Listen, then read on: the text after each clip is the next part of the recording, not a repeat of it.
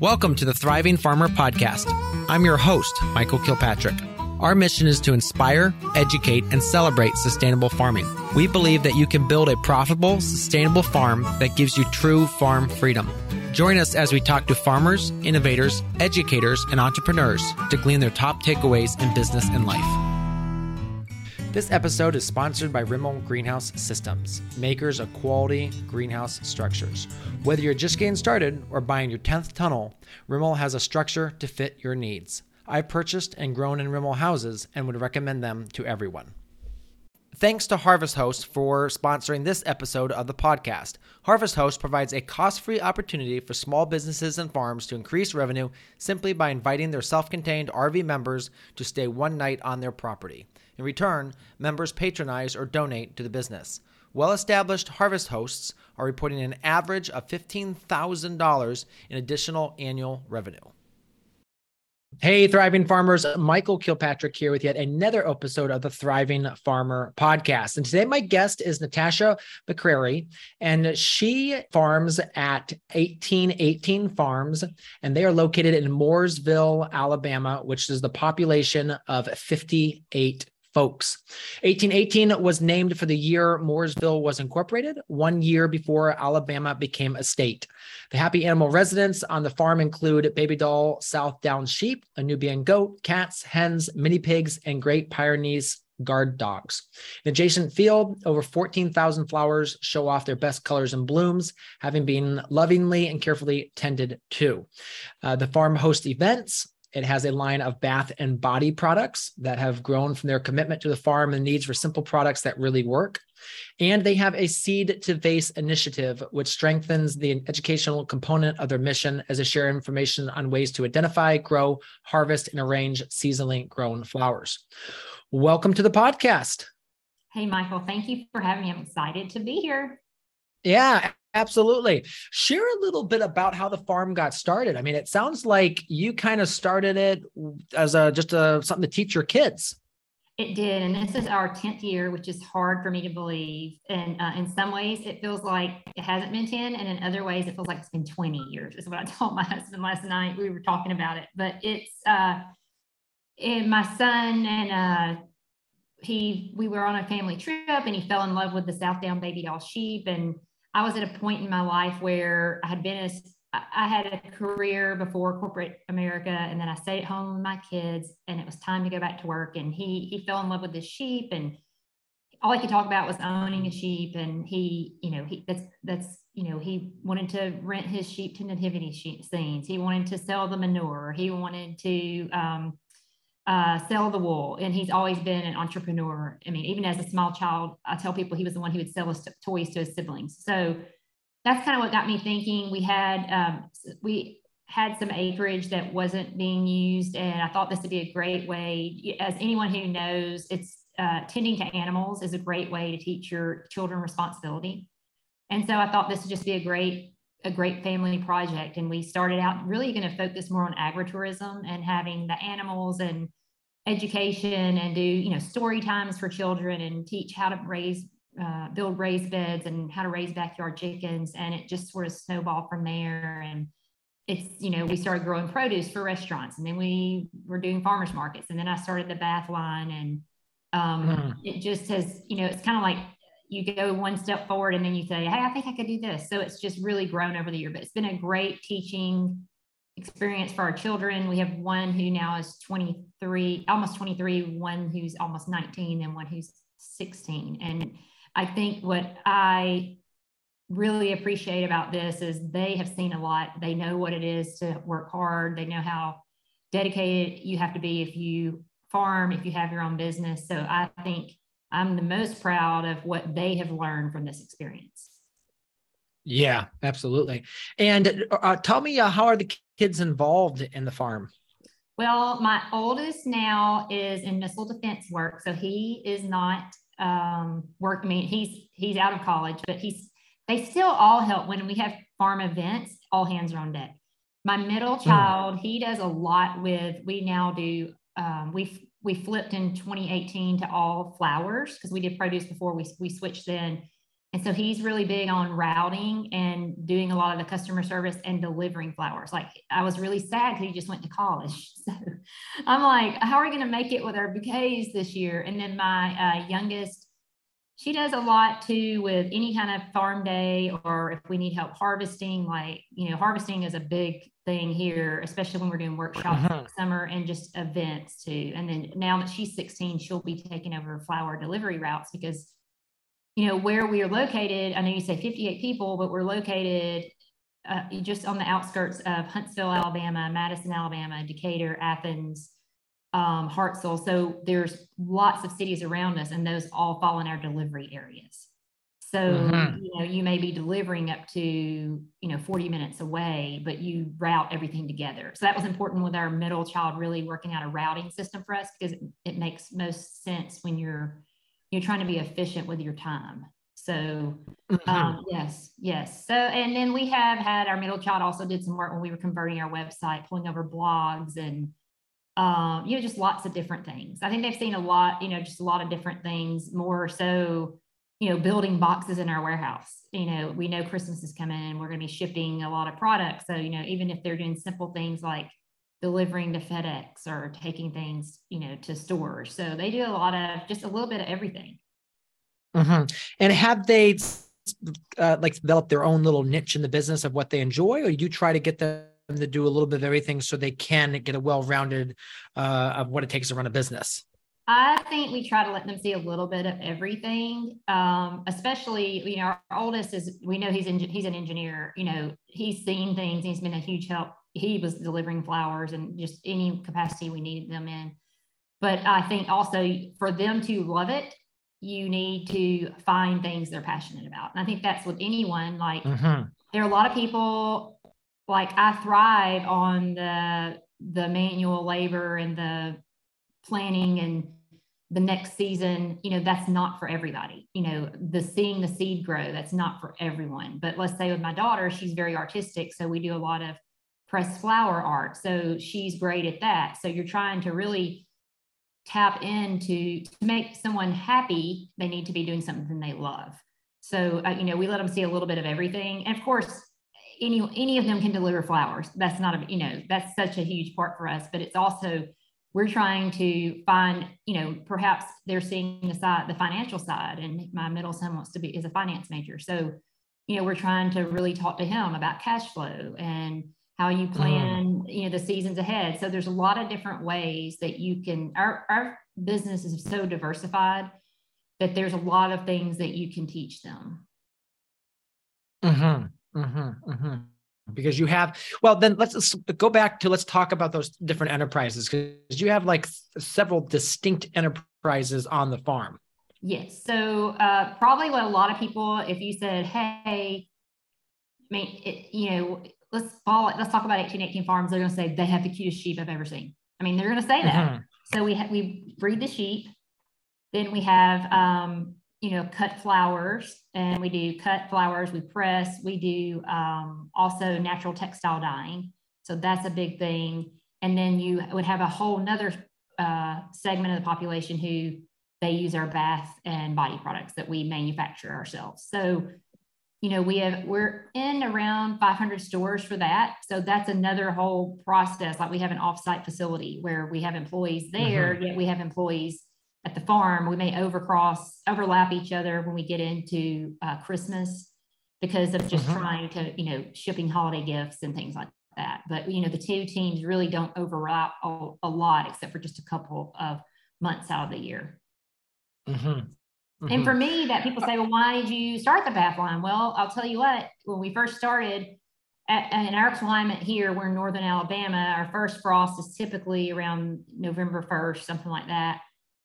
Um, my husband's a businessman. I had to feed the animals. So, you know, the farmers markets were done. I was like, what am I going to do for the next six months? You know, I didn't have a hoop house. I, you know, I didn't have anything like that. So I started taking the dried flowers that I had from the season before and making soaps and you know then really mm. learning how needs that I needed I want simple ingredients that really worked you know how can I make a cream that moisturizes but doesn't have a million ingredients that I can't even pronounce so for me it started out as a necessity to pay the electricity feed the animals uh, you know, and and I had that's why I started the side business. But that's probably now, you know, what allows me to do as much as I want to at the farm because I do have that side business. You know, we're having a product, product showcase coming up where we'll be really displaying our from the farm products. But a lot of that I allow to have that type of following because I have diversified and found another revenue stream.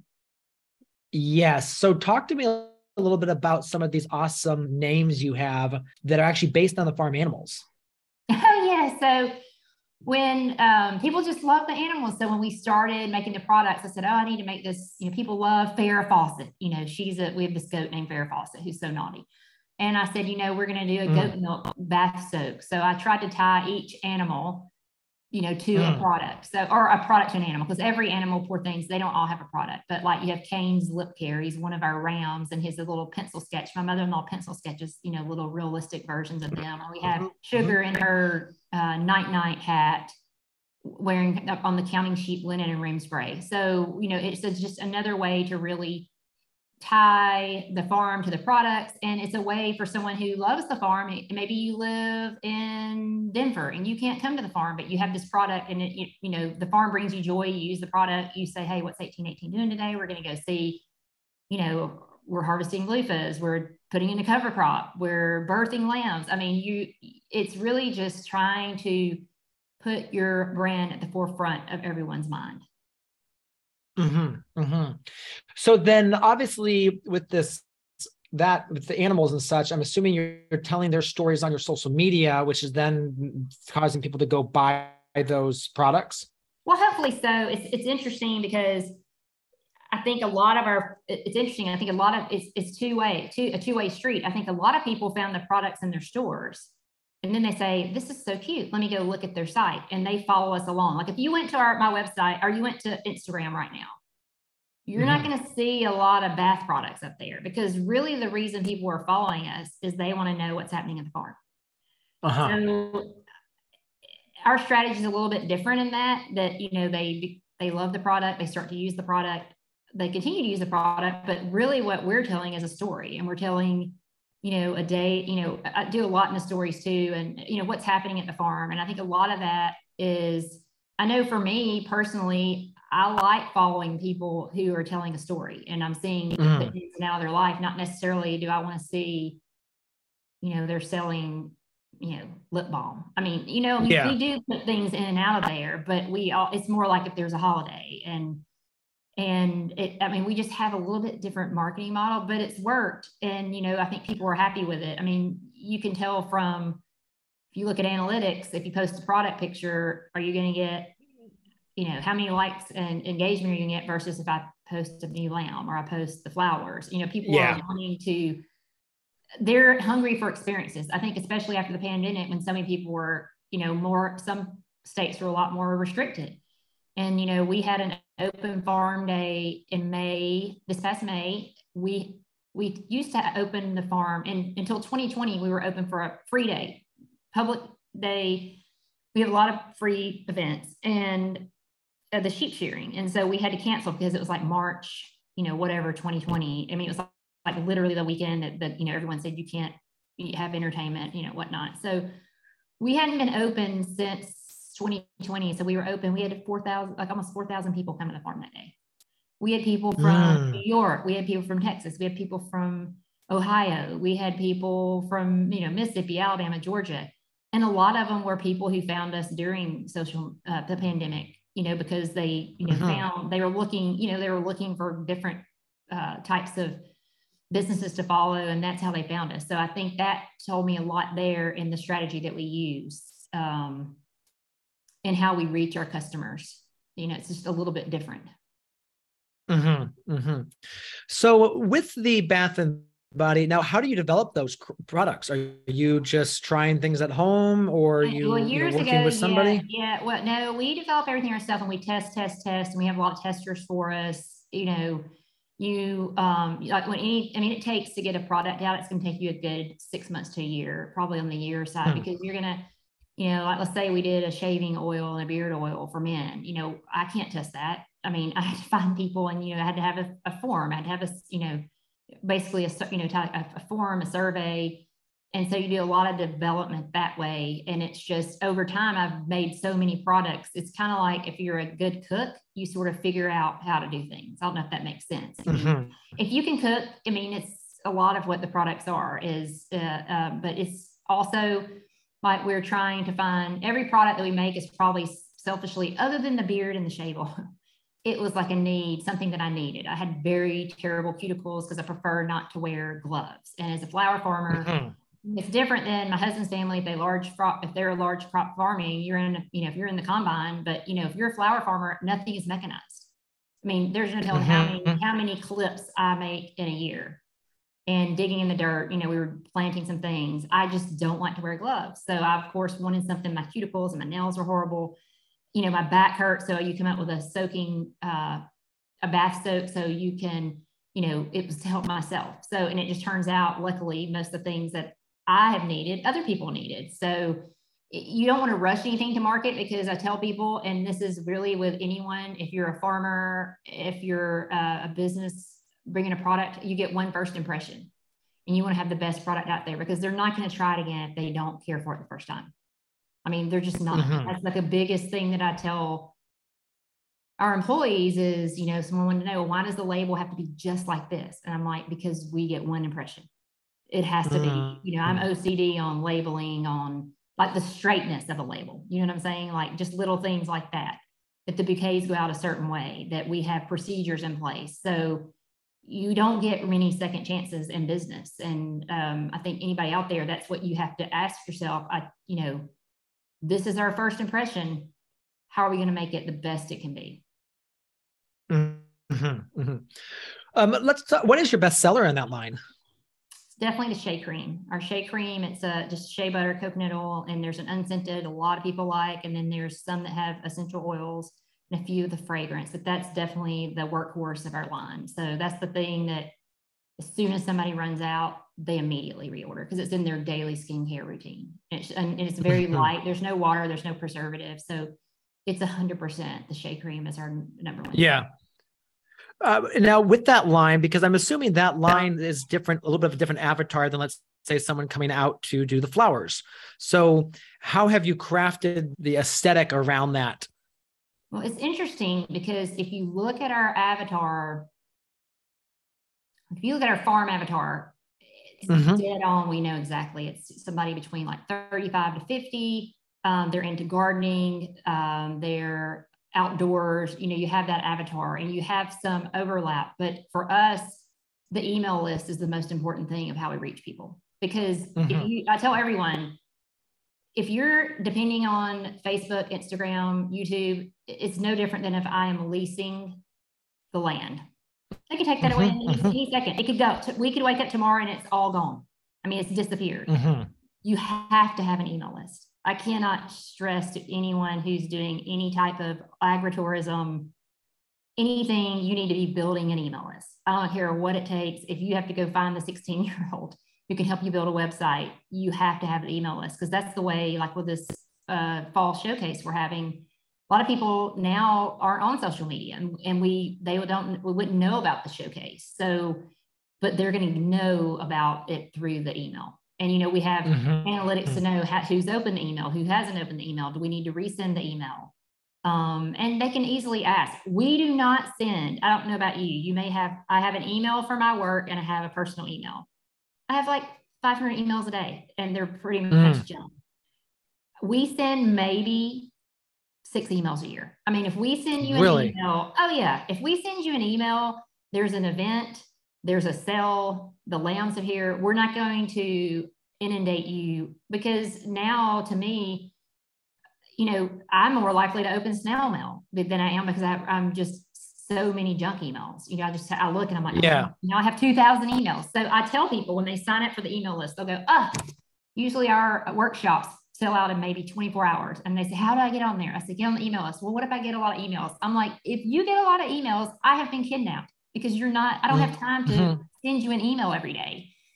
You're going to, and I think people appreciate that because they know if we send you something, we're probably, there's something important happening. You know, it's, mm-hmm. we're doing something. So I, I think you know, I had a company keeps asking me, we want you to send text messages. We want you to send text messages. I'm not sending text messages. I don't like when people get my text messages and send me text messages. I'm going to continue mm. with building an audience who has a reason to follow us and knows that if they receive communication from me, it is important. Mm-hmm. Yeah, they they want to make sure they're they're opening that email as soon as they can.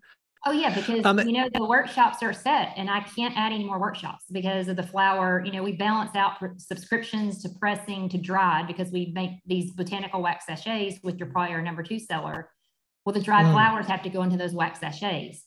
I know how many mm-hmm. thousand of those we have to produce a year, so it has to go here. I know I need the dried bouquets for like these pop-ups. I know how much I need to have in press. I mean, there's only so many flowers I have that I can host so many workshops. So they sort of know, hey, and I only do like 16 people. I mean, 16 is the magic number for it to feel intimate and people to really learn. I don't want people, I know we have open farm days and a lot of people come and they walk around, but if you're coming to learn from me, I rarely will go over 20 people. And that's really like if somebody, mm-hmm. you know, I had someone who had to have mastectomy and they were going to miss their spot. So I, you know, I told them I'm going to move y'all together. I'll let everybody know. And everybody was fine with that. But if you are going yeah. to, invest, if you're going to invest your money with me, I'm going to invest my time with you because mm-hmm. you're coming here for an experience and to learn something. And so I'm very much when we do events, I don't want to feel like people feel like I'm just here to just get as many people in as I can. Those are for the days when it's yeah. free and anyone can come and they can walk and see the animals and and you know i was nervous when we had so many people who wanted to come in may but everyone was so gracious because you know i want everyone who you know there are kids out there who've never seen a farm animal. I mean believe i mean i know it's hard for you to believe and it's hard for me to believe but there are people who've never touched a baby lamb who've never seen an egg in a coop. And i want there to be days where i can offer that for free. And i feel like if you're giving back something like that you're going to receive tenfold Mm-hmm, mm-hmm. All right, so you've got the, the the online sales there, and your website is that a WordPress based website? Okay, I have to tell you, I have no idea because my husband knows. okay. Uh, here's what I tell the office when they ask me something. I go, "That is not my department. I just know it's run through Shopify. That's all that I know, and it's everything there. So I have no. That's the one thing I do not know. Yeah, I'm probably any okay. other person so it is Shopify. All right, then that makes sense. Yeah, because I'm looking through here and you got some great features like they can uh, filter the price. They can, you know, do by like how people think like it, like the, the, the anyway. So yeah, really, nice website, and I can see why it, it, works really well for you guys. Um, talk to me a little bit about the on-farm events because you just we, we talked a little bit about that here. The sizing you go for. You also try to have like a time when anyone can come onto the farm. Um, first, you know, what started the events? Well, I, you know, the first events I did 10 years ago was people were, I mean, you would think a lot of people feel like you could they could get to the moon before they could grow a vegetable. And I am not kidding you. Like uh-huh. they are scared. They don't know. I grew up, my dad was a botanist, my grandparents saved, saved seeds. I mean, that was just a way of life, you know, and I, I probably didn't appreciate it as much as I am na- I do now, but people are hungry for eating healthier prices, as you know, are sky high every time I go to the grocery store. You know, I'm, i was trying to encourage someone like one of the girls who works for me, her for her birthday, I bought her like Brussels sprouts mm-hmm. plants. I mean, every fall vegetable that you could, because this doesn't get that cold here. You could plant here. I'm trying to encourage people, you know, to grow your own food even in the in the winter here. But um, I just had a people say, well, hey, can you teach me how to do this? And so I thought, you know, this is something I know how to do. Let's just bring people. And really, that's a great for me, the workshops I love, it's the favorite, my favorite thing that I do. We used to do a lot of wreath making workshops, but now we it's hard because it falls at holiday and we're just we need all hands on deck. So we do more of the flowers, but it's a way to get people there and it, like I was saying, feel intimate and it's a great revenue stream. In flower farming, and I'm sure, you know, I, I've only vegetable and flower, but you know, I have to pay sometimes, you know, three or four thousand dollars for something I'm not going to get for seven months because you have to order so far mm. in advance. And really, I kind of look at those bouquet subscriptions and the and the um, workshops is a way for me to pay for that. You know what I'm saying? Because mm-hmm. I, I, it's counted yeah. on rev- it's counted revenue. And, and it's another thing I taught with my kids. You know, on cash cash management. I know in my mind, and I've done this long enough. I know I feel badly when someone's new starting. I pretty much know what the expenses are going to be. I mean, in mm-hmm. flower farming, you just know. I mean, it's going up right now. I'm kind of, you know, in the last year, you've I've seen a lot of increases, but I know what it's going to be. So I, it's just a way for me to have people and have them them have make a great memory, but also it's a wonderful way for me to pay for the things I, the inputs I have to have to make the rest, you know, the year run, if that makes sense. Yeah. Because typically yeah, what we're right. going to do, the bouquet subscriptions are going to go on sale Black Friday. Um, I'm going to have that sold, you know, done by Christmas. Then, you know, I'm having to order then for the things I need for the summer.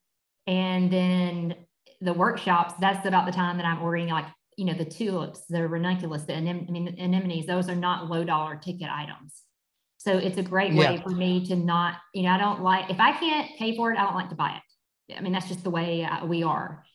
Um, but that's just a great way. And anyone out there, if you have some type of way to have workshops, and I know I tell people, everyone's like, I just can't do it. My farm is a mess. And I'm like, listen, what you see other people are now are not going to see because we're looking at it with the most critical eye. You know, like I don't like to have one weed anywhere. I mean, I'm, I'm OCD mm-hmm. about that. Uh, but I said a lot of people they don't have flowers, they don't have a farm, they don't have farm animals. They're not going to see what you're seeing, and you just have to take a leap of faith and start. I always say start small. Don't say I'm going to have 50 people. You know, maybe you start with five or six people and do something, mm-hmm. you know, mm-hmm. small. But it is a great way just for you to pay for, you know, like with the chicken, how to raise backyard chickens, I basically saved that money to pay for the chicken feed for the year. I mean, wow. it, it, was just a way for me to know I have, there are some expenses that are going to be set. How am I going to cover those? Because really, you know, they're coming, but you don't have the stream to hit it at that time. It's just, yeah, how, how we have to buy so much ahead. I mean, I, I tell people if you're not thinking six months to a year ahead in flower farming, you're not going to be successful because yeah. because it, it, it's too late. You know someone said oh i can't get the ranunculus i want. I'm like those should have been ordered last february. Yes you know, yeah. Yeah. you just can't how, can't not be ahead of the game. How big is your flower production? Uh, we're on about an acre, and everyone asks, "Wouldn't you want more land?" I'm like, "Absolutely not," because I have to have more yeah. land, and I can do everything I need to do that I want to do. You know, of course, if I had a dream, mm-hmm. I'd like to have an acre and have, you know, all peonies, but you know, I don't have yes. That. I don't have that because that's a, you know, easy, I call it a bookend crop. You know, it's early in the spring, the hot summer, you know, is the hardest, but that's, you know, I need the summer because that's when I have people out. So it's the most beautiful for me. Um, mm-hmm. but you know, the flower section is on about an acre, but we flip it, like we're constantly flipping. So okay. like we just, okay. some sections may be planted three times. Like we just pulled everything, all of our spring is in except for uh, the anemones, ranunculus are pre-sprouting in our cooler. The uh, tulips have been back. They're still not here. They're supposed to have been here like two weeks ago. Those will go in in December. And then the front, mm. the, the, front's cover cropped. And then, you know, we'll be flipped. You know, several of those rows are going to be flipped depending on days to harvest. So when you say it's an acre, it's really a lot. I mean, if one yeah. plant of everything is 15, 14 to 15,000 probably. It's probably more than that now because I have so many perennial beds I put in. Um, you know, you're constantly, it's not just a row crop where I just put a bunch of corn and then we just go harvest it. I mean, we're constantly, it, it's a totally different animal. When people come here and they start working with us, I have somebody who's done landscape for years and they're like, this is so different. I mean, you just, but you have to be thinking ahead too. I already know what's going to go where you know, uh, we're trying a new cover crop this year too, which I'm interested about. It's the, uh, we have heavy clay here and I've amended and I've amended and I've amended. There's one bed that I just, it's never what I want. So we're doing the oil seed radishes this year, you know, trying yep. really, try and really aerate it. We've never done that before. Typically it's crimson clover. It just works for us. Yeah. And everywhere but the spot.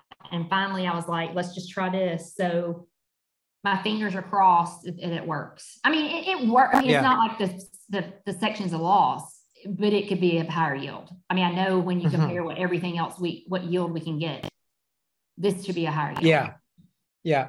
Um, so the, the, are you thinking the problem is compaction or what specifically you're trying to use the oilseed radish for? Is it uh.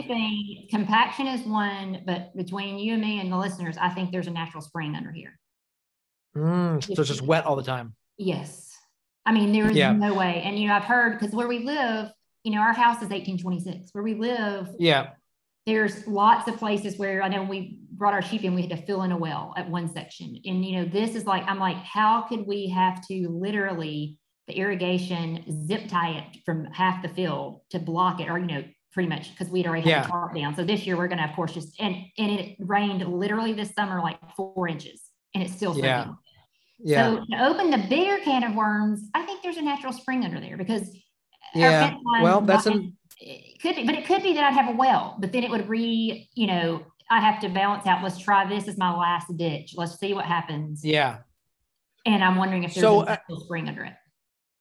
So that's actually another opportunity for income because now you just dig that one out and then you bottle all the water and sell the water too. Hey, let me tell you, after we had to irrigate almost every day this summer, it would be a blessing, a- a- other than Yeah. the well. But it was such a the drought here. Although I Yeah. will say, my dad's a botanist. He came out maybe he doesn't live here. Maybe six weeks ago, eight weeks ago. Okay. He was like, my zinnias were literally over six feet tall. They, the Benaria, Yeah. gorgeous. Didn't have one bit of powdery mildew, nothing. I didn't have to do anything this whole season, you know. Mm. That's Yeah. beautiful they've ever been. Now, given I had to irrigate, but the flowers this year, the best we've ever had in 10 years. Amazing. Yeah. Yeah. Well, it's rain really does hurt crops. And if you can, you know, if you can have a dry season, but if you can irrigate, that is, that's what my mentor always told me. He said, like, look, I put in irrigation so I can be very productive in the drought when no one else has crops, so I can sell a lot more. So, you know, that always made sense to me. And so we won't open anything else up until we have the irrigation. Oh, you, but have, um, you have to have the yeah. irrigation. Tell people that. our yes.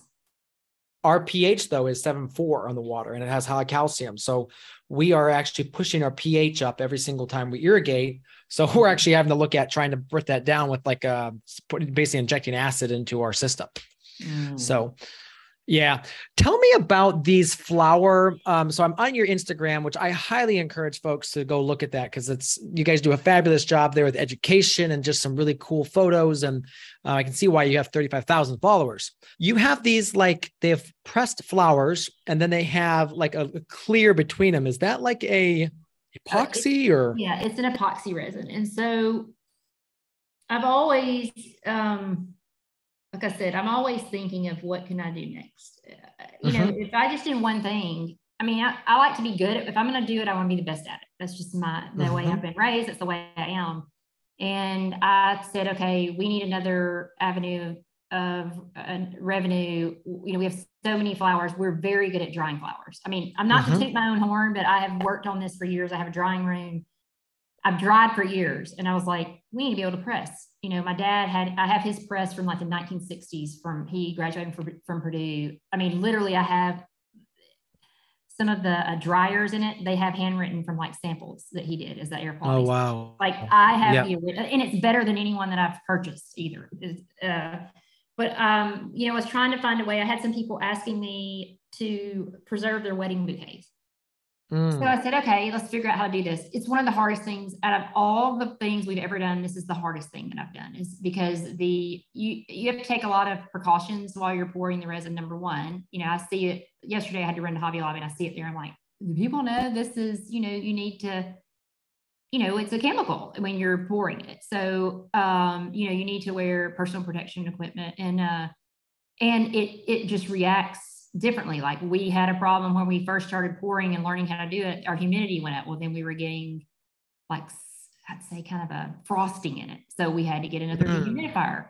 You know, it temperature changes a lot, but it's uh, the resin we use is beautiful. It's just beautiful. I tried a, a million kinds, and I tried to get one that I felt like worked best for our climate too. And I know that sounds crazy, but it has a lot to do with your climate it takes a long time as far as you have to pour, pour multiple layers. You have to, you know, it- when you pour a piece, you've got to wait for at least an hour to make sure you're getting the air bubbles because flowers hold the bubbles. And, you know, that goes into my Yeah. OCD, not wanting anything that doesn't have a bubble. And it is very hard. So, but it's a great way to, like, I've done funerals. Uh, we're meeting somebody Saturday, they're bringing their wedding flowers, and we press a lot of our flowers. I mean, we press a huge percentage. You know, tell me how, how many thousands we have that we've pressed. And it's just a great, unique gift to have as a charcuterie, or we do like little display pieces, coasters, ornaments. I think we took, it was really sweet. The um, first funeral we did, the mom had battled breast cancer for years and passed away, and the grandkids selected all their favorite flowers from the funeral and brought them mm.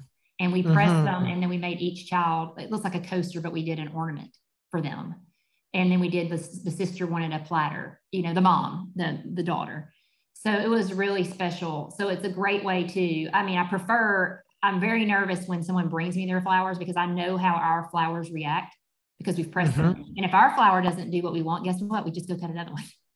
But if you're bringing mm-hmm. flowers from your yeah, funeral, yeah, I know we poured that when we were all like, okay, we're feeling very nervous today because this is is a lot of sentimental value to it. So, but it was another way, and I'm I like doing things that are artistic, and it's it, I tried anything that I bring to market. I tried to see is this is it untapped and is this something I think people will be drawn to? So mm-hmm. that's really how I kind of got in that. And it's just, I feel like we do the the drying well. You know, what's a way that we can bring that product to people? And it's beautiful because it's everlasting too. I mean, of course, it's not going to last mm-hmm. 30 years, but if you you know don't put it in direct sunlight and you take care of it it's going to last a really long time and it's just so unique and beautiful so that's been extremely popular we really went live with that. I think, you know, we've been working with it a very long time and we went live with it maybe in June, I think, or so. And so basically we're working off pre-orders right now. So because it does take mm-hmm. so long to produce one piece, I mean, it's probably just yeah. the pouring is about 11 days by the time we cure wow. the layers. Yeah, it's pretty, you know, it's, and then and how many layers are there? depends on the mold how thick it is but it's like okay. for us and then once it's done you know we need to the edges need to be softened and we need to polish it. So, you know what I'm saying? It's just like there's a lot of steps to it. Um, I probably honestly don't charge enough. You know, we were talking about that last week, but I just love yeah. doing it so much. Um, and the resin's yeah. very uh, epoxy resin's very expensive. It's like a, almost a hundred dollars a gallon. So, so I'm on your website here and you've got resin art by 1818 farms. That's the product that I'm looking at. Mm-hmm, mm-hmm. Yeah, yeah. So yeah, you got it listed. Like some of them are like 130. You've got yeah. some 135. And then yeah. it goes down to a coaster is like $24 or a set is like yeah. four for something. Because we want people to be able to buy it. And then we're we haven't this isn't on our site, but we'll have this at our showcase next week. We're we're doing pressed flower jewelry. And so I found wow. a company in the United States who makes their own findings because I'm very particular. And so Mm-hmm. We're we're doing our collection is in the Indigo collection, and I think there might wow. be a picture, wow. maybe in the story from a day or two ago on Instagram about the showcase. Oh, okay. I think a picture of the of the the indigo ring. I mean, you say indigo, people think oh blue, but it it makes a beautiful pink flower and it's pressed in this ring. Yeah. You picture of a bunch of girls standing there and all the products at the front, and then it's like well, a story. I think. Yeah, but it, I'm looking um, at a story now, so we'll see what it shows up. but that's um, I that's something new because I'm trying to find a price point where I don't have to use so much resin. You know, that's the what's the yes. issue is, the resin is the. I mean, not that my time's not valuable, but if the uh, gallon of resin is a hundred dollars, you know, which you know we yes. have, some of those trays, of course, don't take a gallon. But yes. when we have like a we have a beautiful like tray, like a a kitchen, uh, like a little stand uh, tray thing, and that, that takes over a gallon of resin. Like it's uh, there's a picture of that wow. with the zinnia. So yeah, I mean that's going to have to be you know almost a three hundred dollar piece because it takes over. Oh, absolutely. Because it takes a yeah. lot of time so many pours. But yeah, it's really good, and I think that now that's one thing I've had a lot of people say, "Can you teach me that?" And I'm like, I cannot because it it takes so many days, and there's so much you know you wear the safety equipment and that kind of thing. Yeah. But, but we do the and that was a way to tie in. We were going to be launching our new scarf line. The, I've been studying eco printing. I started studying eco printing during the pandemic and natural dyeing. Mm. That was that was what I did. You know what other people did think? Well, I was working too because we never you know shut down. But when I yes, didn't, yeah. you know, when I couldn't go anywhere, I was like, I'm going to learn to be a natural dyer. So um, I'm really gotten into yeah. eco printing, yeah. and so that will be that's like magic or actually my employees say, are we doing voodoo today? Because you never know what you're getting. Like you do it and you yeah. like, you can lay three scars out, the leaves from the same tree, and you do it and it looks nothing alike. So, but that's science, you know, that's you're dealing with mm-hmm. science mm-hmm. and nature. But that'll be launched this week too at the showcase. So, but that's an, you know, and those are all different customers, I think. I try to bring out hmm. products that are going to reach a different type of customer. Like scarf's not Yeah. everybody, but the resin's not everybody. And then we're doing the pressed, um, like just floral wall art too. Like we were, that's what we were working Yeah. on today. So, Yeah. but yeah, so we do a lot, we do a lot of things. Like tomorrow, we're just gonna be tying these scarf tags on all day. That's what we're gonna do the whole day because I haven't, Yes. I haven't Okay. one tag yet. So yeah. Joining me is Sash from Harvest Hosts, where they connect over 225,000 self contained RVers to small businesses such as farms just like yours. Sash, talk to me about how easy it is to become a Harvest Host host. Yeah, so it's very easy. We don't require a whole lot for our farms or any of our hosts. So all you need as a farm is a place to park an RVer, just one RVer for one night. So that can be out in your fields, it can be a gravel lot, it can be a paved parking lot, whatever space you have available. Then we also ask that you have something to sell. So this could be products from your farm, it can be a tour or some type of experience. Anything that you have to sell, that's where our members are going to be able to give back, and you'll see revenue coming in from our members that way. And the last thing that we need is a basic internet connection. So our platform is all run through an app and online through a web browser, just like Airbnb, where you can go in and see a calendar, see a profile. Our hosts all have that within our platform. So you'll be able to go online, check who's staying the night, check your calendar availability, and update your host profile. Very cool. And what's the sign up process if they want to get started? Yeah, it's very simple as well. So we have an account executive team here who would be happy to walk you through an application.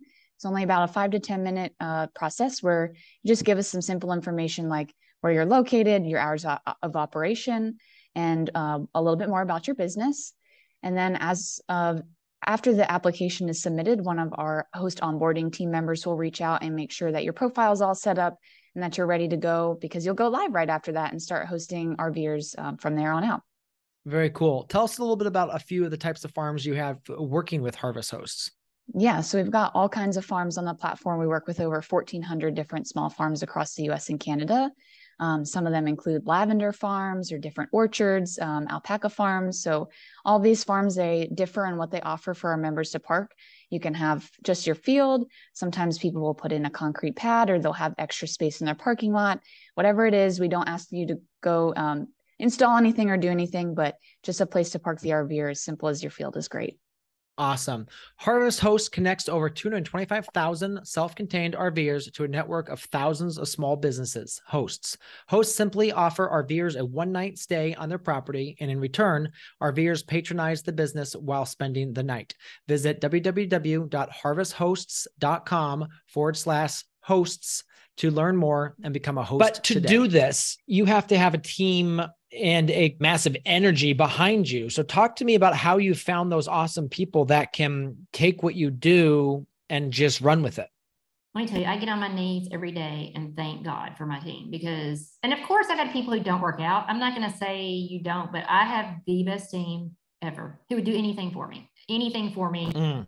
We have full time, we have part time, we have, you know, some people might be only, you know, six hours, but they've been with us forever. And I just think Mhm. they, they love what they do. It's finding people who, like I said with my kids, you got to find people who love what they do and they're going to be happy and they are excited. Like they're so excited today. They're like, are we coming to sew the, are you coming to the office? Cause the office is in Huntsville. and We're going to sew the tags. I said, no, we're going to do Thursday. Cause we had Yeah. other things here. Uh, you know, they have anyone with what we do is so fast paced, even at the office, you know, when you're shipping out so many packages, you for the farm is the hard well both are hard i shouldn't say that. For the farm i always bring people out and i have a working interview with them. Because Mhm, i tell them from the beginning this is not what you see on instagram. I mean i try to say Yeah. what you see on Oh, yeah. i mean it's beautiful but you don't see me like look like i have not had a shower for three days because i've been out there working in the 100 degree heat. You know what i'm saying? Like Yeah. you know, we're not okay, we're not in air condition, you know, we're out all day, 10 or 12 hours a day. I mean, so, you know, and it's not for everybody. And I tell them, you know, it's not going to hurt my feelings, but you need to know it's hot, it's sweaty, there are bugs, Mhm. and this is hard work, but you have to love it. And I've been fortunate that the people I have with me have, you know, been with me for quite a while and are so dependable and they happen to love it too. But you got to find the right person because it has to be a match. I know it has to be a match in every job, but it's really got to be a match in a farm. I mean, It has to. Mhm. I mean, Yeah.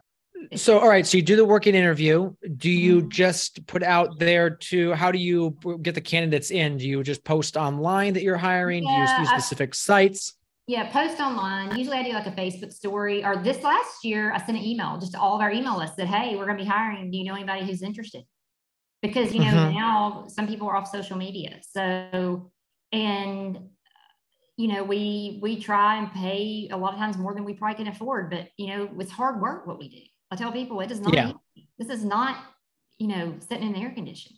And even at the office, you know, we try to reward if we have very good seasons, we're going to give really good bonuses because they've worked hard to get us where we are. You know, everybody knows us work hard, but we're going to treat our employees really well. Um, Mhm. And we're flexible too. I mean, I'm very flexible. If they need, you know, kids sick or if they need, I mean, I'm a mom too. I know how that works. If they have need to go to a Mhm. program, they need a doctor's appointment. I'm not that, I'm like, all you need to do is get your job done. You know what I'm saying? I'm Mhm. not the person that says, you know, we may be here 13 hours today, or guess what? We may be done in eight. I mean, they just know, I just want us to get what we have to have done. And I'm not going to ask anything that's within, you know, I try and ask myself, okay, is this an imminent need? You know, Mm. is this going to really matter tomorrow that we didn't finish it today? And some days, like this week, when we were trying to get the cover crop in and the rain was coming, guess Mhm. what? It was, it had to be done because we Mm-hmm. haven't had rain in forever. So I try to ask us, and they know that within that I'm going to always be within reason. And I don't ever, you know, when I go to the office at Christmas, I could sit in the office and check email all day, but I'm in shipping because I think that you need to be doing those jobs because then it keeps your mind on. You need, as the owner of the company, you need to be doing everything that every other person is doing. If it's putting a label on or a tag, or I try and float myself around because sometimes I think you tend to forget. Mhm. Sometimes the little jobs aren't that easy. I Mhm. mean, Yeah. Yeah. I, I try and really float around. Uh, I know last year, our girl who makes most of the botanical wax sachet, she's like, I gotta have help. So here I was sitting there, you know, putting a grommet on and putting a tying a sheep's yarn through it. And, you know, I was doing that. So I'm going to do at holiday, especially whatever we need, if I need to make a box, you know, Yeah. but I think that also keeps you aware of what's happening in the business. I think in any business, you, to be a leader, you need to be, you can't just say, oh, I'm a leader. I'm flying, you know, in the airplane, the helicopter, and still not get down in the trenches and day to day know what's happening. I, don't think you're going to be Mm. successful. Mhm. Mhm. Share a little bit about um, your flower truck because I know that's something that's uh, on your Instagram and, and you've spoken about before. Kind of what what came with the idea of that? Well, that really came with a lot of people were wanting flowers, and pandemic really hurt the flower truck because you know most places we we well we didn't we had were lower employees, busier at the corporate office than we'd ever been. Just like you know people because people were shopping from home, and so Mhm. now we're doing it mainly for special events for pop ups. But it's a really a great way that you can be, get in the community, and people love coming to make their picture at the truck, build their bouquets. And so what we typically do for us, like I had an email today, and maybe it was like the UAH in Huntsville. Um, they are having something in February. So a lot of times it might be for a special event like that, or what we try to do is stores, local stores who carry our products, the Bath and Body line, we try to partner with them to really create a synergy to get people into their store so we can say, okay, hey, we have ranunculus bundles.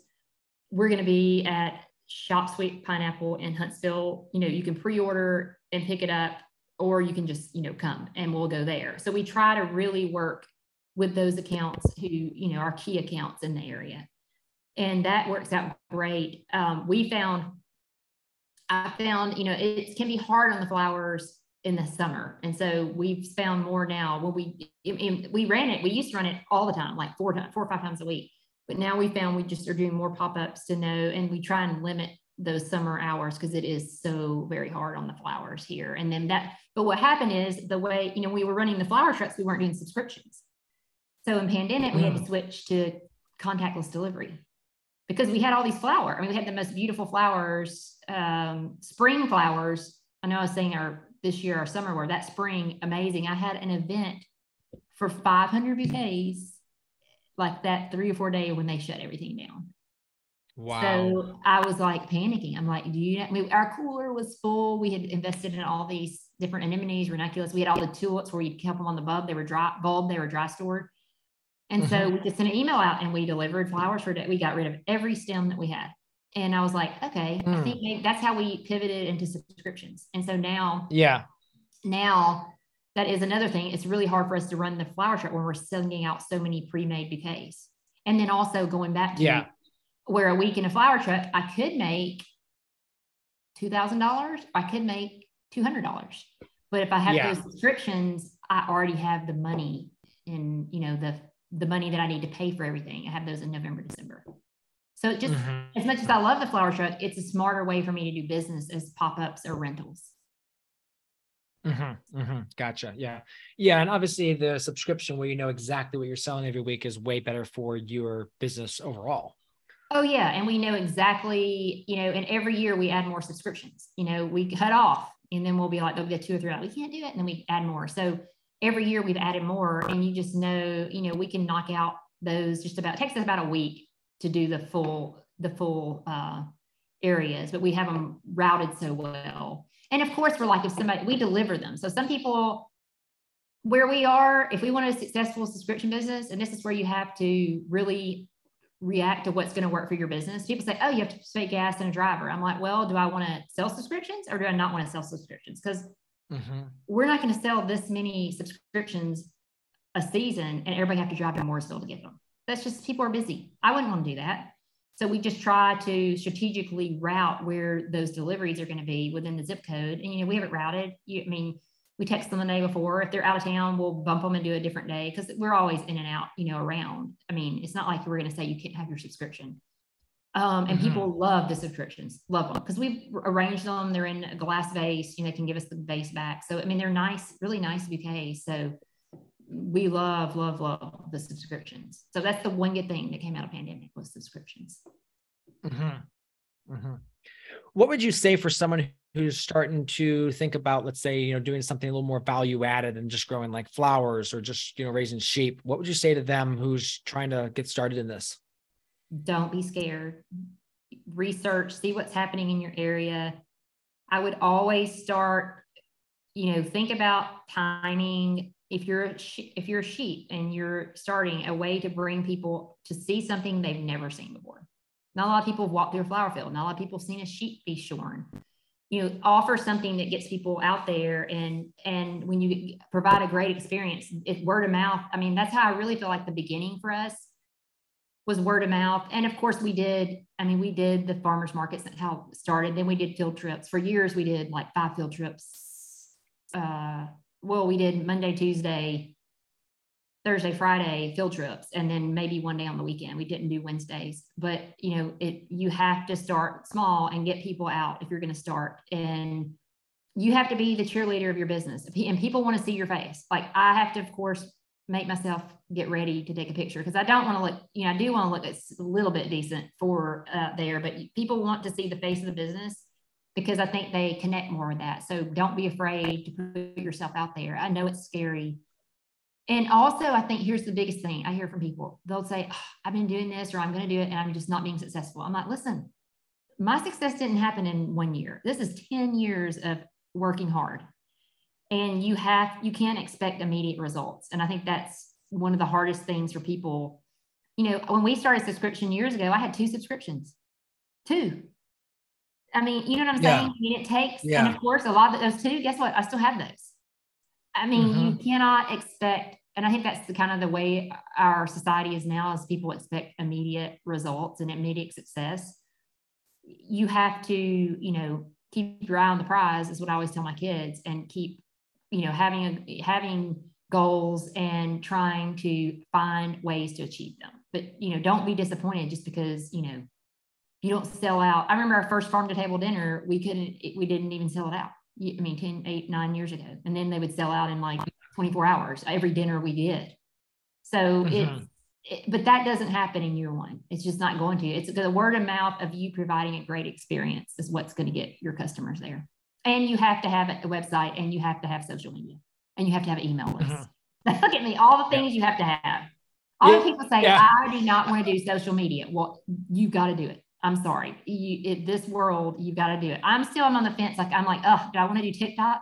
My husband's doing the TikTok because I do everything else. I'm like, I can't do one more thing, but I'm seeing I've got to do TikTok. I just need to Yeah. Get focused. And guess what? We did launch a YouTube channel during the pandemic. That was another thing. And we we just put a new video up uh, a couple weeks ago on the loofahs because I grew loofahs this year for the first time and loved it. And yeah, I've been really bad about someone messaged me on YouTube, Are you okay? Because we haven't seen a video from you in months. I said, No, I have just been busy. I was like, because it takes a long time. As you know, as a podcast, these just don't jump in magically and you know you have to edit it there's a lot of work the research before there's a lot that goes into it so the youtube to make a a video that is what i feel like people need to see you know i just don't want to put a video out to put a video so i need to do mm-hmm. i'm going to do that's one of my goals is to do better you know with that because everyone was so excited when i did the loofah video so but yeah i just i don't know you just have to really offer those great experiences for people and know you're going to get there just you just can't give up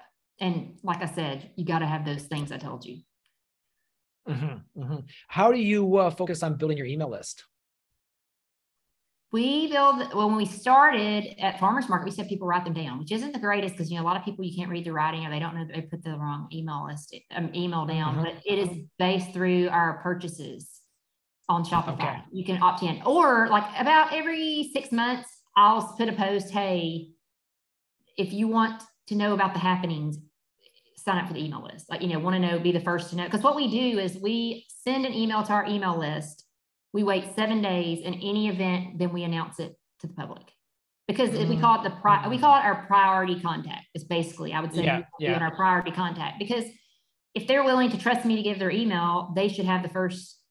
I feel like they should have the first um, choice of coming to a workshop or event or knowing about the sale. I mean, I'm not going to not tell people about the sale, but you know what I'm saying? They're trusting me not to abuse that.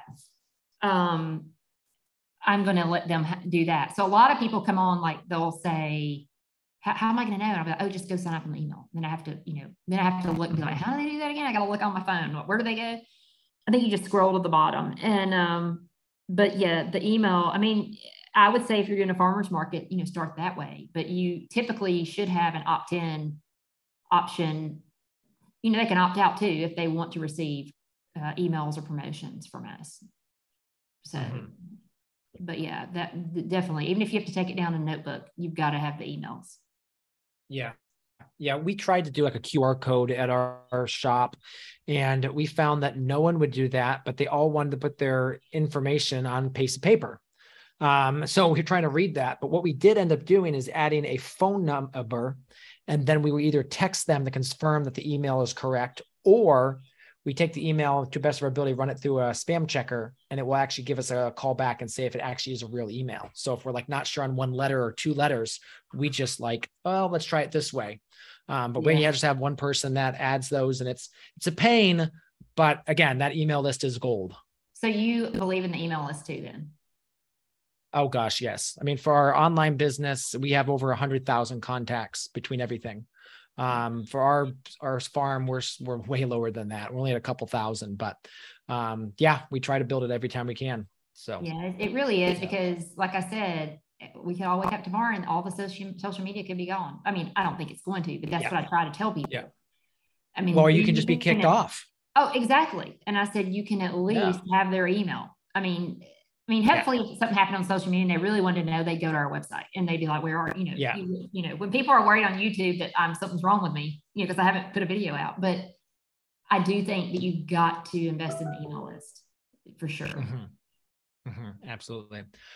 Well, we really appreciate you coming on and sharing. There's been a wealth of information that's fascinating. All the things that you keep busy with do you drink coffee or not? It sounds like you're always on coffee, but yeah. Well, okay. Here's what's funny is I usually have one cup of coffee in the morning, and then yesterday we had a cup. We had tea at lunch, which I never had. We drink water. I drink like yeah. 80 ounces of water a day, and then yeah. we, okay. Yeah. I don't know if you have a restaurant called Chick Fil A. Do you have a Chick Fil A? Uh, uh, we know what they are. okay. Well, my the girl yes. who works with me said you've got to try this frosted coffee. My husband told me about it, and I said, "Are you kidding me? I'll be."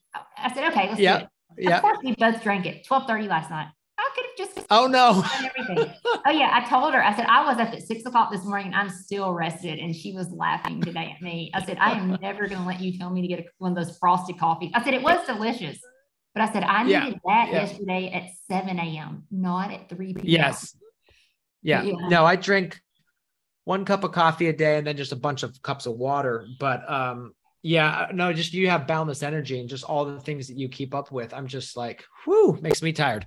Well, one, one, one so, night I asked my husband at dinner, I said, Hey, get Cindy is the lady who we work work mainly at the farm. I said, guess what Cindy and I did today at the farm? And he goes, I do not even know where to what to guess. He goes, I have no idea where it would happen. I said, Yeah, okay, I'll tell you what we did because it was something different but yeah, we both are, and everyone who works with us, they have a, has a lot of energy. But um, I think everybody's just excited about what they do, and they're happy. I think that's the end of the day. Mm-hmm. You're gonna be like that if you're happy with your job. So mm-hmm. hopefully, all the Absolutely. listeners can find something you love to do.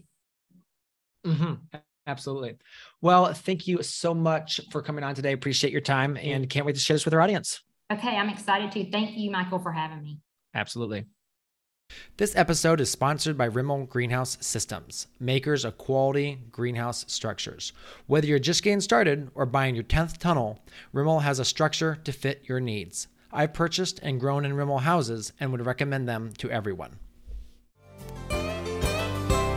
There you have it, another episode in the books. So I'd love if you would hop on over to iTunes and leave us a rating and a review. Those mean everything to us. We love to hear what you're thinking. If you have a podcast guest that you can recommend, please pop on over to the Thriving Farmer podcast website and leave us a review. That's thrivingfarmerpodcast.com.